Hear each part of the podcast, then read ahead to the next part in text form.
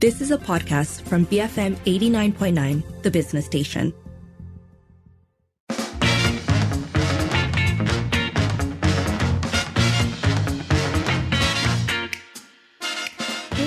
5.38. You're listening to the evening edition with Sharmila and Sharad. And uh, for the first half of the hour, we've been talking about names that have been dropped from the upcoming GE15 lineup. And so we've been asking you whether you're surprised by any of those who didn't make it. You can call us, 77332900, WhatsApp, or send us a voice note, 018-789-8899, tweet us at BFM Radio.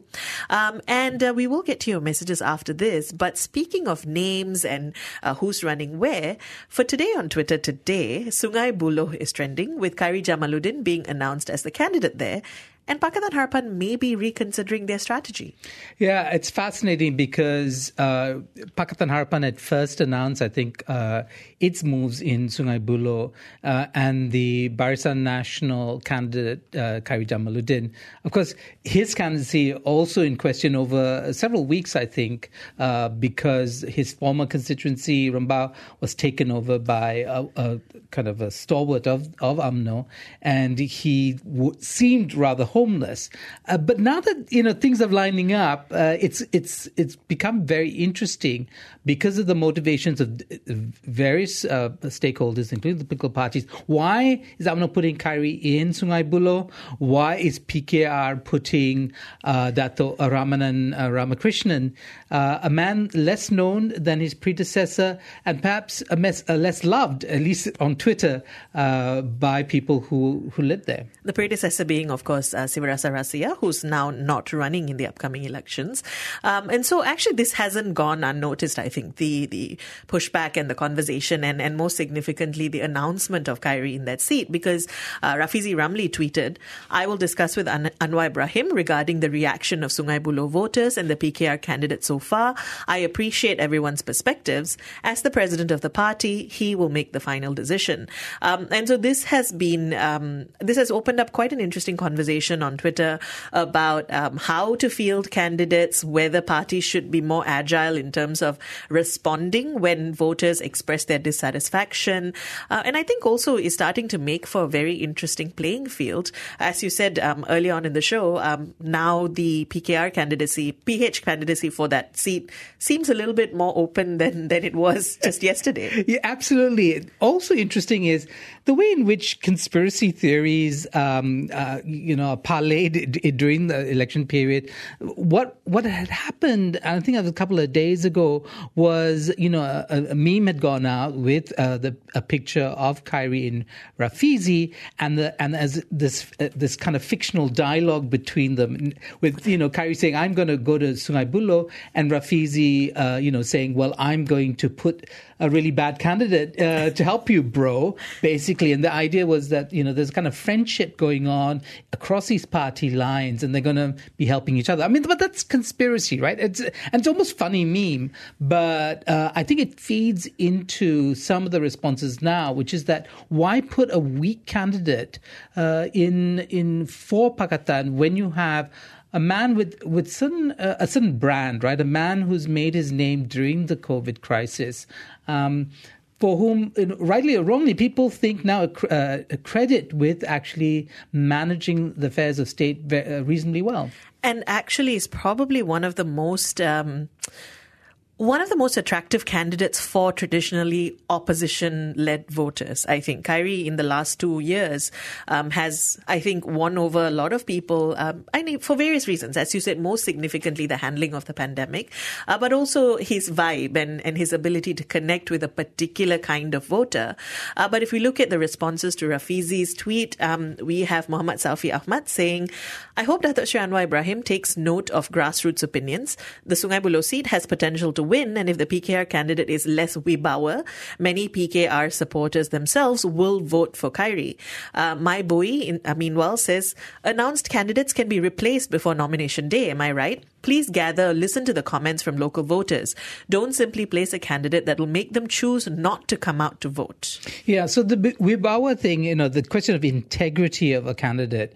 So, yes, a lot of people uh, vote along party lines. There's loyalties, I think, a big part of the dynamic, don't you think? Uh, but there's also, uh, when there's a stark contrast in terms of the quality of the candidate, uh, why would a party choose somebody who's new, uh, who doesn't seem to have a long history. He, the, in fact, Dato Ramanan, I believe, is a former MIC member, and and uh, and so you know, again, the choice that the choices that are made by political parties um, come into question. So this goes back to that perennial uh, the perennial challenge for voters, right? Do you vote for the best candidate or do you vote along party lines? And in a in a contest like this, I think that question becomes even more urgent, especially if you're since you're a constituent there, uh, and what kind of representation you want for your area. Uh, if we look at reactions to Khairy's, um, if we look at reactions to Khairy's candidacy um, and his tweet on the fact that he's now running in Sungai Buloh, uh, Shazwan Sazali, for instance, says, "If I were to vote in Sungai Buloh, my vote will definitely." Definitely go to this man. As health minister, he did his job very well. Thank you and all the best. Um, meanwhile, Simple Pilgrim says, definitely a future PM, high potential. First, he must not be willing to kick uh, must not be willing to be kicked around in UMNO. The uprising of a revitalized new UMNO must come from KJ. The young await him. Yeah, but also I think what is noted is that you're not just voting for him to be a minister.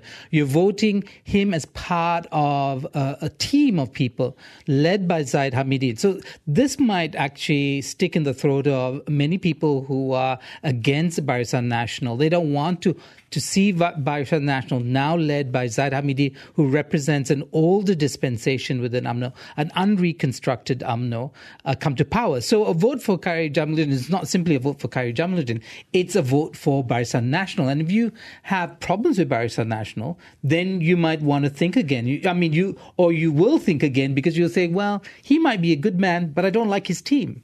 Well, some people, though, are also saying, what does this say? What does PH's candidate say about PH, right? Because uh, Kanish Bruno on Twitter is saying, I'm in a dilemma. If I vote for PH, some of their candidates are ex MIC, MCA. PH gave Muda only three seats. They rejected PSM. If I vote for BN, way more corrupt. Few leaders such as KJ are okay, but Zahid is not. PN, they're liars. Uh, Da Frosty, meanwhile, says, I have four Sungai Buloh voters under my care, two first time voters under Undi 18, and one senior conservative. How can I tell them not to vote for KJ when the alternative has nothing to offer other than being under PH.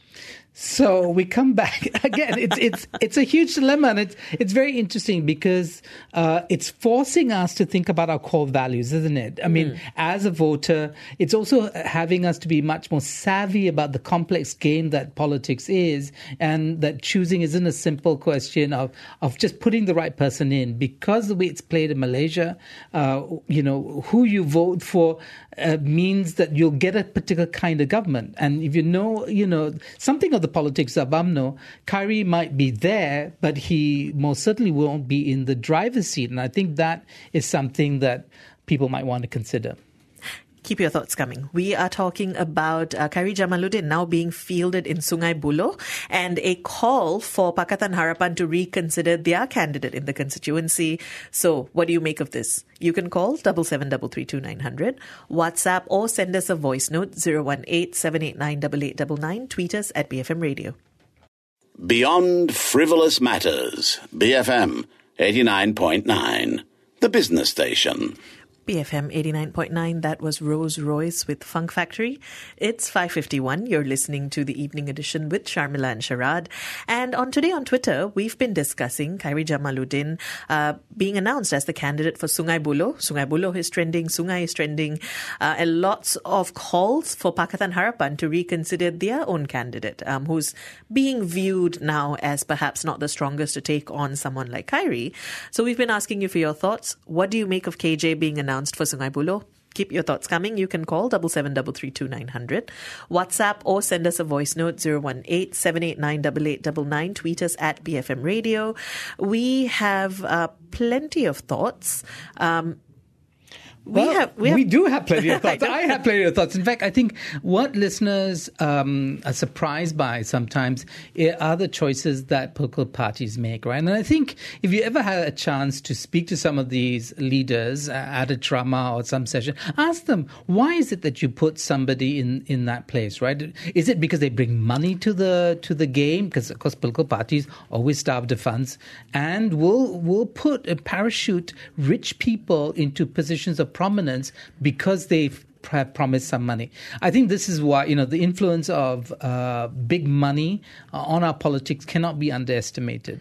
Well, we have so many opinions on this. So let's start with this from an anonymous listener who says about the voting conundrum. It is isn't it isn't interesting in the sense that it forces us to look at our values. The decision making conundrum is because of the system we choose. We choose one the system we have. We choose one or the other. Choose one personality or another. We need a system that's different to the first past the post winner takes all. In Sungai Buloh, the choice is a red herring. It isn't based on our values. It is the system that makes it seem so. It's nothing to do with the candidates. Yeah, very good one. And but the problem is that, and, and this was, I think, demonstrated with the win in 2018, was that there was a promise that would change the system, and that system uh, change would, in fact, uh, bring other dynamics into play. None of which actually panned out. So unfortunately, we're stuck with first past the post, and then. Uh, I think it's just imperative on us uh, to understand what that means for us in terms of our choices. Yes, it does limit it. it maybe you're right. You know, uh, it is a red herring, but um, it is what we have currently. Um, in the meantime, uh, do keep those thoughts coming. You can call double seven double three two nine hundred, WhatsApp zero one eight seven eight nine double eight double nine. Tweet us at BFM Radio. We're asking you what you make of Khairy Jamaluddin being announced for Sungai Buloh. Send the thoughts through. Uh, and in the meantime, here's some music.